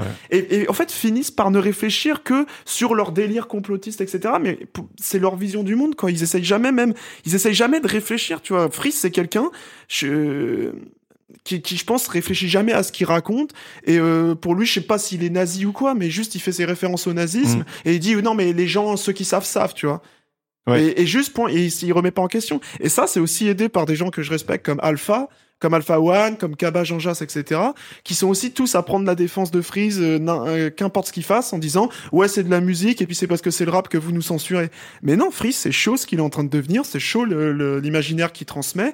Au-delà de l'antisémitisme euh, avéré, c'est c'est c'est tout un package quoi. C'est l'homophobie qui devient même euh, qui est même plus latente, qui est juste là Oui. c'est euh, la vision du monde qui est de plus en plus effectivement idéaliste et hyper violente et en mode euh, maintenant je veux dire l'album en vrai c'est quand même il y a pas un son sans qu'il appelle à tuer euh, des gens euh, sans et puis tiens d'ailleurs on parlait de la right, light right mais euh, aucune face sur Trump, aucune face aux républicains ou quoi. toujours- C'est Joe Biden et Hunter Biden qui prennent. Mm. C'est tu vois. Oui, et puis toujours à se comparer à des nazis, euh, genre, tu sais, même euh, fuck c'est négro comme l'ultra droite, que des punchlines Ouais. comme ça. Et là maintenant il se comparent que il à se des compare personnes qu'à des d'extrême droite. nazis, c'est ça. Alors qu'avant il y avait le côté oui Même si euh, SO j'ai plus les phases, mais. euh, SO, dans SO Congo, il y a la question du Congo, il y a ce truc, cette critique qui est un peu chez certains antiracistes, qui est très critiquable, mais de dire euh, oui, euh, on parle beaucoup de, euh, par exemple, la Shoah, mais on parle pas des massacres au Congo. Il y avait ce truc-là dans, dans LMF, il y avait ce truc-là dans, euh, dans Projet Bluebeam, ça a complètement disparu d'ADC. Non, même, tu vois, il dit ouais. des trucs genre, j'arrive raciste comme Jean Messia. Oui. Mais il dit ça, mais, mais je sais pas. Est-ce frère, dit, t'appelles- en euh, plus, t'appelles ça être anti-système que de Mais oui. comparer à, à Jean Messia qui est chez Hanouna. Enfin, frère, Tu vois, il dit pas, tout en euh, critiquant Hanouna. Enfin, Je sais pas, il dit pas euh, j'arrive révolutionnaire comme Mélenchon. Je, je- tu vois, il pourrait, il pourrait pour dire des conneries. ah, il pourrait Poutou, dire le, des trucs le comme point, le point nanar euh, euh, zinzin soumis. Mais non, mais je sais pas, il pourrait dire des trucs en mode euh, j'ai j'ai la cagoule dans la rue euh, le soir, tu vois. Enfin, euh, Ah oui, non, pas du tout. C'est pas du tout son imaginaire. hein. c'est Mm. pas du tout son imaginaire. Et c'est ça qui est inquiétant, qui est quand même inquiétant, quoi. L'analyse est bonne et en tout cas je compte sur tous les auditeurs de Dérive et lettres pour faire péter euh, l'épisode comme ça on aura un extrait dans le prochain album de Narvé. Ah oui, grave. ça serait trop Ah incroyable. ouais. ça, ça sera moi qui dis, il est clairement d'extrême droite, et il va dire, SO Marine, je vote pour toi. Ouais, en 2026, Chris dans 3 ans. Corleone, 2027, School c'est Marine, c'est Shooter, pour toi. voilà euh, ce qui conclut.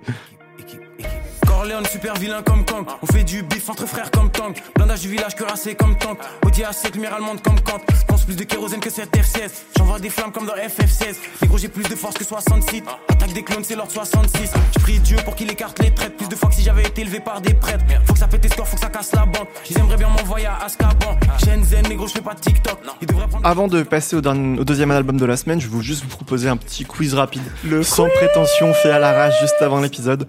Tranquille, qui on est à la cool. C'est toujours votre podcast à la cool, votre podcast canapé. Comme si vos potes Exactement. parlaient chez vous. Vous avez des chips, mangez-les. Podcast aussi conseillé euh, pour les gueules de bois, apparemment. Oui, Apparemment, c'est pas mal, hein, écoutez un peu vrai. les bois. Euh, du coup, ça va être un mini quiz sur l'épisode. Donc, je vais vous donner trois chiffres, trois nombres, et vous allez essayer de trouver à quoi ça correspond. Dans- ma tête, ça peut avoir plus- il peut y avoir plusieurs Oula. réponses, mais euh, ok, ok. je vais commencer par 667. 328 sur l'album. Qu'est-ce que ça peut être 328 Un truc autour de l'album. De 328. l'album euh, ADC Oui, oui, de l'album ADC sur. euh, 328. Le nombre de références à l'extrême droite Non. tr- Le chiffre 13 quand t'additionnes les chiffres, non Non, c'est un mot qu'il a prononcé 328 fois. Pédophile Non. euh, Négro Non, un truc, Pétasse truc sur lequel il est assez critiqué parce que pour des raisons de, de facilité, on peut dire Ah, c'est comme. son style. Ouais, Comme. comme. Comme. Ok. 328 fois le mot comme. Ok. Et c'est Ça a beaucoup. digué Rap Miner sur Non, Instagram. non, j'ai juste vu un, Ah, un tweet qui disait ça. Un fact. Un fact. Et apparemment, c'est 70 de plus que dans l'album précédent. Donc, euh, Alors qu'il est beaucoup plus court. après, il y a- il y a- Ah ouais, putain, Ah, c'est fou. Après, il y a moins de feats. parce que j'a- j'allais y venir, le, mot, le nom, le nom suivant, c'est zéro. Bon, comme le nombre de Nombre de feats feats. de, de l'album.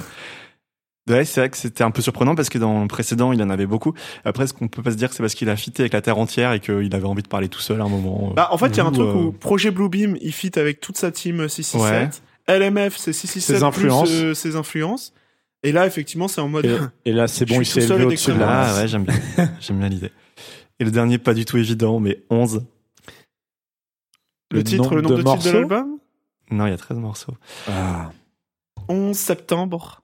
Pas mal, pas mal, mais c'est pas ça. Ah, ok. Mais pas mal. 11. C'est des références à. Enfin, Ah, 11 références au nazisme? non, 11 noms. 11 Euh. noms de, de. de français, politiciens français, non? Non. De personnalités françaises? Non, de personnalités. Mais 11 pas euh, extraits de JT Non, ça aurait été trop, mais je pense qu'on a bien fait 5-6. 11 personnalités américaines? Non, 11. 11 pédophiles? Non, 11 footballeurs. Le ça me fait beaucoup rire parce que je sais que vous, vous aimez pas du tout le foot et du coup, dès que vous entendez des noms, vous devez même pas capter que c'est un C'est qui footballeur. Ancelotti?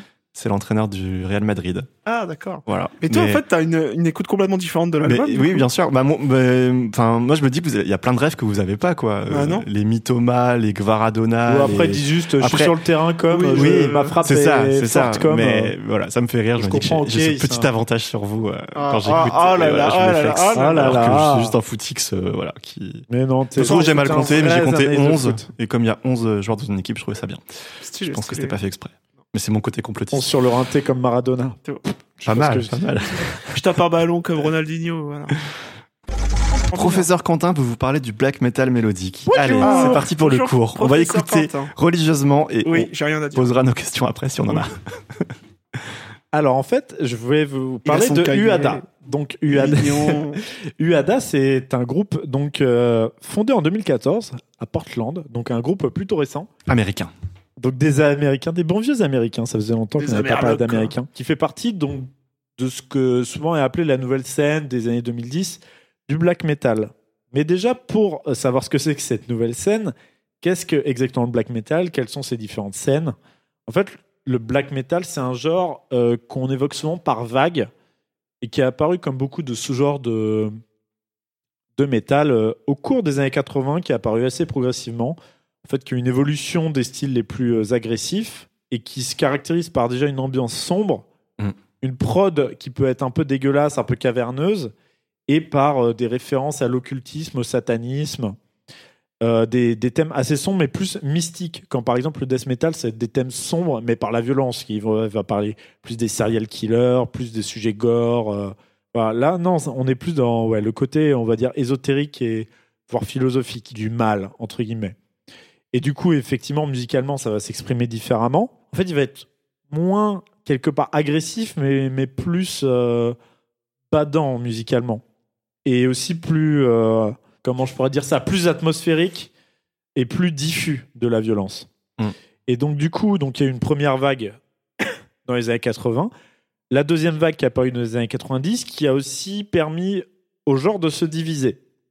Parce qu'évidemment, comme tous les grands sous-genres de black metal, il a un milliard de sous-sous-genres.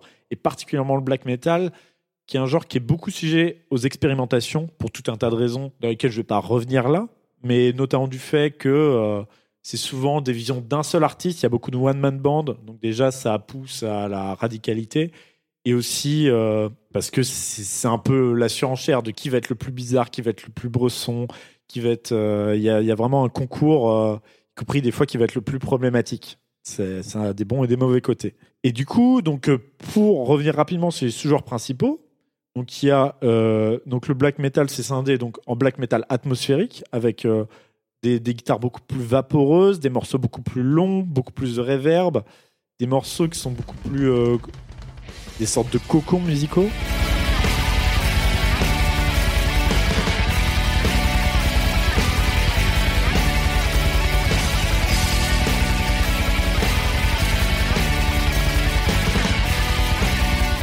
Avec ensuite il y a le black metal plus mélodique, donc là qui comme son nom l'indique, euh, ça va être beaucoup moins agressif, va avoir beaucoup plus de, de mélodie. Alors que le chant, oui, c'est un chant très saturé, très aigu en général, euh, un peu des cris de corbeau. Est-ce que tu as des exemples de groupes euh, pour Oui, les, peut-être. les Oui, bien sûr. Oui, donc dans le black, dans le black metal atmosphérique, euh, qui est-ce que je pourrais citer? Celui qu'on a vu au Hellfest, là, AFMR. ASMR. C'est du death Perdu. Et mélodique. Bien, bien essayé. Il y avait mélodique, mais pas. oui, non, de atmosphérique, bah, on peut citer, euh, on peut citer summoning, on peut, Ah, citer, on peut citer, euh, Oui, oui. on peut citer, bon, dans un cas un peu particulier, mais Alceste qui mélange euh, avec le shoegaze, donc avec encore une influence d'autre, et Là- ce genre de groupe. Sinon, donc dans le black mélodique, euh, ce qui est très connu, c'est Dissection. Euh, Dissection, putain. et donc, C'est oui. joyeux. Toujours. avec euh, oui des morceaux beaucoup plus entraînants. euh.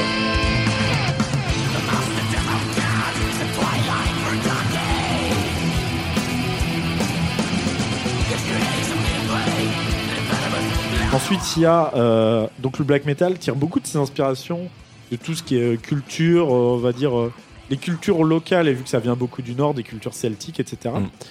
Euh, donc euh, il y a le pagan black metal, donc euh, qui s'inspire beaucoup de ça. Quand on va encore plus loin, il y a ce qu'on appelle le folk black metal, euh, qui là intègre des instruments folkloriques à tout ça. Et donc là, on peut parler de Vindir, par exemple.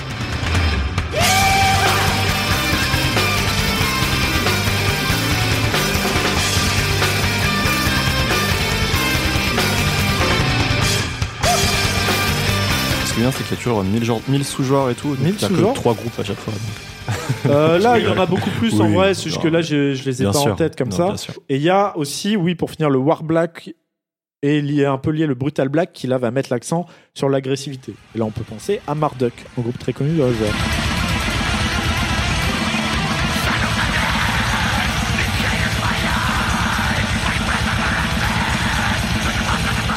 Et il y a aussi le symphonique avec Dim Borgir. Donc là, euh, comme son nom l'indique, il y a des instruments symphoniques.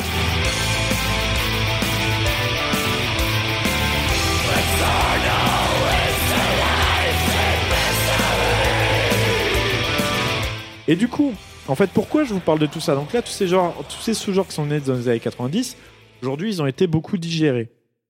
Et donc, du coup, on est arrivé à une scène moderne qui se retrouve Qui avec qui a euh, en héritage tous ces groupes et qui du coup a tendance à un peu tout mélanger, à faire à, à tester beaucoup de choses ou alors aller très loin dans des trucs très spécifiques, hyper nichés. Mais euh, là, euh, cette scène-là, avec des groupes donc comme Uada, comme Mgwa, comme euh, aussi Batushka, ils ont tendance à un peu ouais tout, euh, tout mélanger. Genre, c'est un petit peu agressif, mais pas trop. C'est un petit peu atmosphérique, mais pas trop. C'est un petit peu cérémoniel, pagan, mais pas trop. C'est mélodique, mais pas trop. Bon, Uada, c'est quand même pas mal mélodique, mais ça mélange tout ça pour en faire une sorte de, de condensé de toute l'histoire du black metal en certains albums. Du coup, c'est pour ça que je trouvais intéressant à présenter cet album. Mm.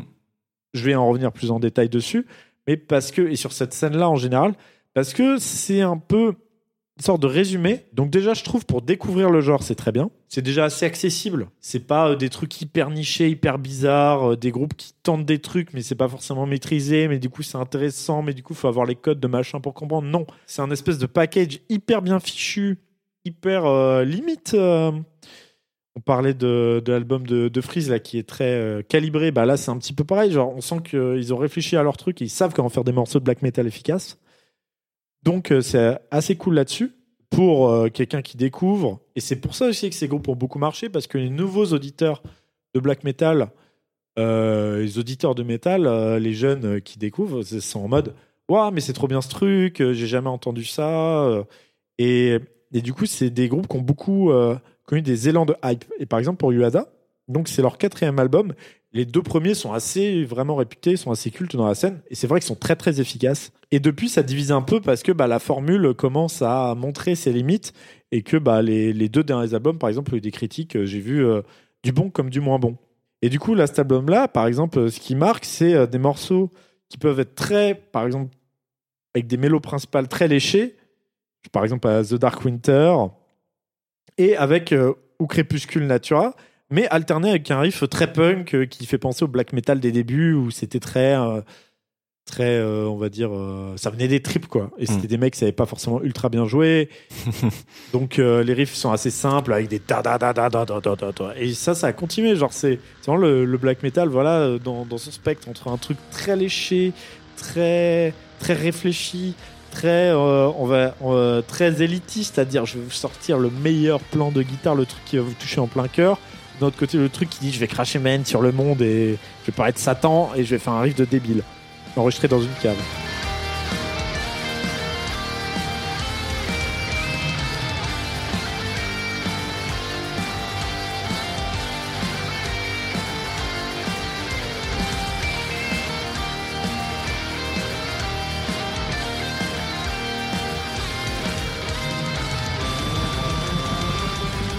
en revenir sur l'album, euh, effectivement, je comprends que vous ayez rien à dire parce que tout se ressemble un petit peu. Euh, tout passe tout seul, tout est très efficace. Mais euh, ouais, c'est dur d'en ressortir des morceaux. À part oui, moi je pense à The Dark Winter parce que la mélodie m'a un peu plus marqué. Mais est-ce que est-ce que c'est vraiment le meilleur morceau? Je sais pas. Donc tous les morceaux veulent être des tubes, mais en même temps, bah à vouloir faire que des tubes, est-ce que on n'est pas un petit peu euh, il y a que 5 morceaux dans l'album, et Oui. ils sont tous euh, particulièrement longs, enfin assez Euh, longs. surtout Je le si dernier. Oui, mais tout en voulant être genre. efficace, genre, va pas y Ouais. avoir de longueur, ça va être vraiment, euh, on va sortir plein de riffs. Ouais. euh. Ce que je veux dire, c'est qu'il n'y a pas un passage genre de 3 minutes avec des arpèges qui va essayer de développer une Oui, ambiance de oui, fou, oui, tu oui. vois. Oui, c'est vrai. Comme peut y avoir dans beaucoup d'albums black metal, soit dit en passant. Et avec, euh, oui, euh, il y a Retraversing the Void qui m'a marqué parce qu'à un moment, il y a un riff qui ressemble C'est à. plus heavy, ouais. à- oui, il y a un riff limite heavy, genre qui fait penser à Fear the Dark d'Iron Maiden. Et Ouais. l'élément black, il vient en plus parce que va y avoir un enchevêtrement de mélodies un petit peu plus foufou qu'on retrouve plus dans le black metal.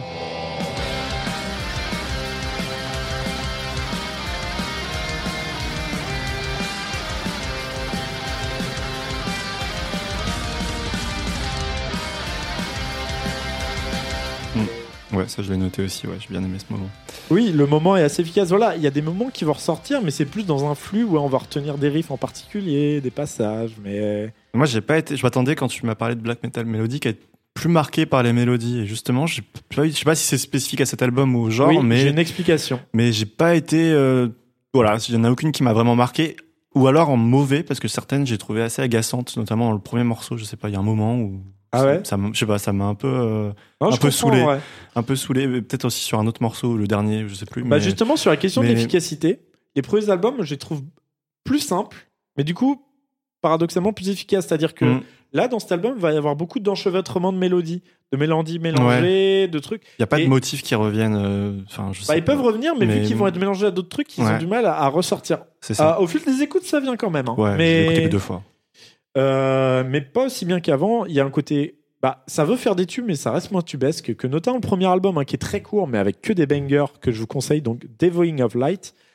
Mais parce, parce que voilà, en fait, il y a une certaine tension entre efficacité et raffinement, et entre trop de mélange de, de, de trucs que je trouve, ça a du mal à trouver son identité. C'est juste, je suis en mode, c'est une bonne copie de black metal, mais je trouve le black metal, son identité, c'est de tenter des trucs, d'être hyper Mm. radical sur ses propositions, quitte à faire des trucs bizarres, quitte à faire des trucs trop longs, quitte à faire des trucs euh, difficiles à écouter. Et là, je, je suis en mode, bah. Non, genre tu veux être mélodique, mais tu, tu mélanges trop de trucs, du coup ça ça ressort pas. Ouais. Euh, tu- des fois, tu essaies de faire un passage un peu cérémoniel, mais ça dure 3 secondes. Du coup, on passe à autre chose et direct qu'il y a une mélodie de Golemont. Enfin, du coup, c'est. Moi, je trouve voilà, c'est bien pour découvrir le genre, mais quand tu es un auditeur euh, un petit peu. euh, et que tu as déjà écouté pas mal d'albums, je trouve on reste un petit peu sur sa fin. quoi. Après, je sais pas si t'as vu, mais le line-up a rien à voir avec les débuts. Euh, c'est un groupe qui a beaucoup bougé. Je crois que j'ai vu, il y a eu 11 membres différents. Et je suis même pas sûr qu'il y ait un seul membre d'origine. Peut-être Ah. que seulement le chanteur, je crois. Donc, euh, ça explique peut-être la différence entre les premiers albums et, et les derniers. Mais- Bah, ça mais ça voilà. m'étonne pas en, Ça- ter- en termes d'inspiration, Mm. parce que le style reste le même. Ouais. Mais ouais, je trouve que c'est moins, bah, c'est moins tubesque, tout simplement. C'est un peu moins efficace. Ok.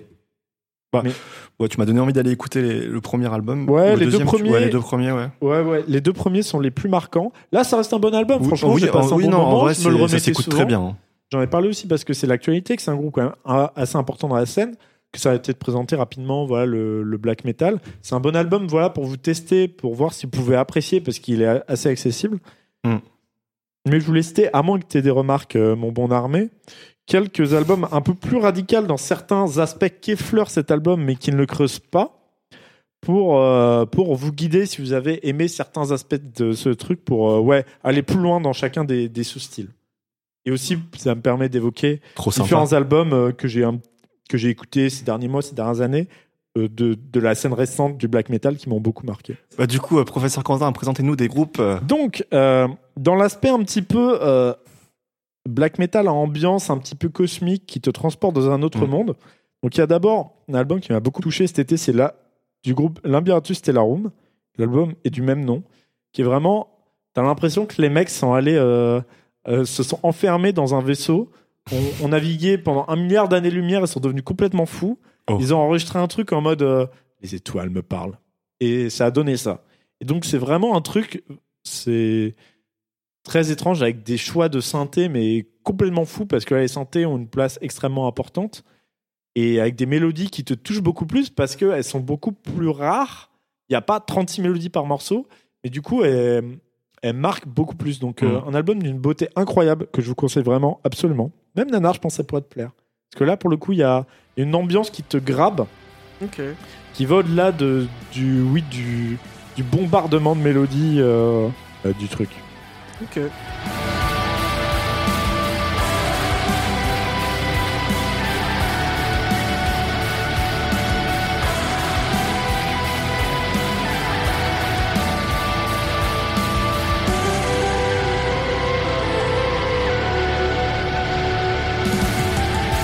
Par contre, si vous avez aimé le côté mais, euh, épique euh, de cet album, je peux vous conseiller Mistras, qui, qui est dans un délire très épique, médiéval, plus lofi dans la prod, et avec... euh, Donc euh, là, je conseille des groupes, en général, euh, tous les albums sont bons, mais notamment le dernier, il propose euh, aussi des interludes médiévales qui permettent de respirer un petit peu Mm. entre euh, toute l'intensité du black metal, car c'est quand même une musique très intense.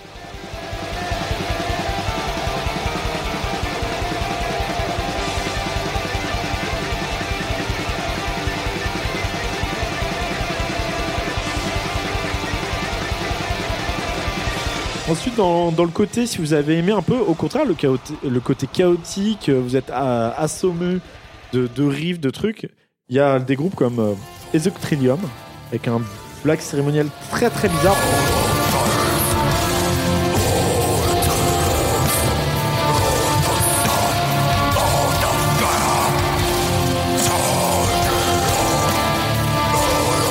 Ustalost, qui est épique, mais qui a l'air de venir d'un autre monde. Vraiment, ce Ustalost, euh, je sais pas comment on peut composer une musique comme ça.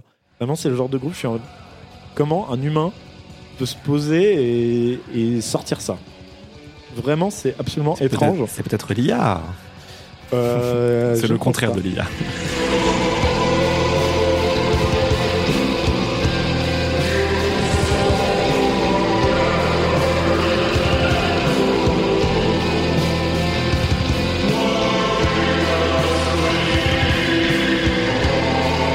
Et au contraire, si vous avez aimé euh, le côté mélodique et que vous aimez, euh, vous aimez ça, et le côté mélange des styles, écoutez Moonlight Sorcery.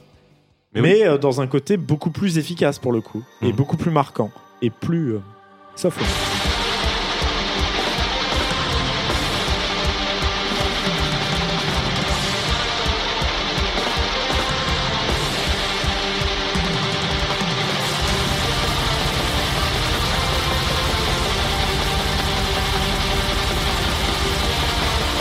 Et donc euh, voilà pour mes petites recommandations de trucs beaucoup plus euh, marquants dans le genre. Mhm. Donc vous l'avez compris, Uada c'est un album que j'ai apprécié, mais en fait comme c'est aussi pour ça que j'ai pensé, parce qu'on a d'abord pensé à Freeze pour pas dans euh, qui, qui était l'évidence en termes d'actu, Oui. mais en fait quelque aussi une sorte d'album euh, que je trouve très efficace, mais auquel il manque un truc pour être un classique, pour être un très bon album, pour être un truc qu'on retiendra vraiment de l'année. Donc, donc voilà, en fait, c'est pour moi finalement un épisode un peu en demi-teinte. Les, les deux albums. on commence doucement, frustré. voilà, on commence Mais- en douceur. Mais du coup, c'est intéressant. C'est ni incroyable, ni mauvais. Mais Ouais. du coup, ça permet, euh, ça permet des avis nuancés et je trouve euh, vous avez de la réflexion à vous mettre dans euh, le cerveau. J'espère que cet épisode vous aura rendu plus intelligent. Enfin, en tout cas, moi, après l'avoir enregistré, je suis plus intelligent. Je n'ai pas été nourri matériellement, j'ai faim, Mm. mais spirituellement, je suis rassasié. Mais du coup, euh, moi, je vais pas avoir de recommandations parce que j'en ai déjà donné beaucoup en fait. Mais, Ah oui, la reco de fin vous allez d'épisode. vous régaler. Mais si vous en avez euh, pour conclure, moi, je- j'ai envie d'une petite recommandation. Qu'est-ce que je me mets dans les oreilles là cette semaine? Alors cette Euh, semaine, j'ai pas dans réfléchi. les oreilles, tu peux te mettre, tu peux te mettre. En vrai, j'ai écouté l'album d'un gars qui s'appelle Furlax, qui est sorti en août. Toujours des, les meilleurs pseudos dans tes recommandations. C'est c'est pas extraordinaire, mais c'est un peu smooth. euh, j'ai bien aimé. Et sinon, il y a un groupe, un truc de jazz là, parce que moi, en gros, en ce moment, Oh non. j'ai un délire. C'est que pour euh, écouter autre chose que du rap, je vais sur le site de Pitchfork et je regarde un peu les meilleurs albums 2022 ou 2023. Et je regarde un peu qu'est-ce que par mois ils ont élu comme meilleur album. Hmm. Donc je découvre un peu des trucs. Et là, j'ai découvert du jazz afro-futuriste qui s'appelle Muva of Earth. Of Earth. Il n'y a pas encore d'album, c'est que des singles, mais c'est pas mal en vrai. Il y a, il y a- il y a de l'idée, il y a de l'idée.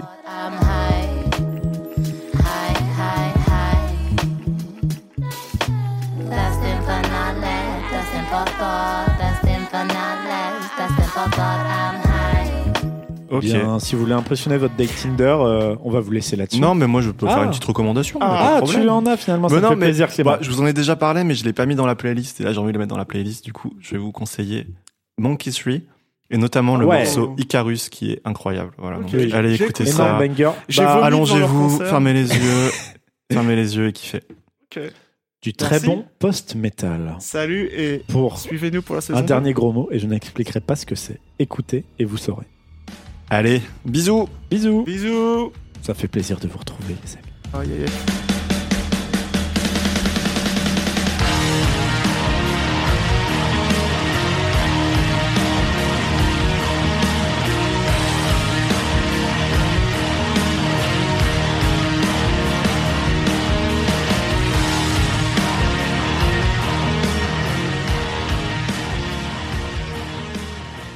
Et je voulais dire, est-ce que je peux rajouter, comme ça tu, tu le mets dans, si tu veux le mettre ou pas, Ou pas euh, tu peux le mettre en intro, par exemple, on peut faire genre que c'est l'intro et genre, euh, ouais, tu sais, dans ADC, va Orléans, à un moment, tu sais, dans ADC, Frisk Orléans, à un moment, il dit, ouais, je vois la prod comme un agneau à sacrificiel.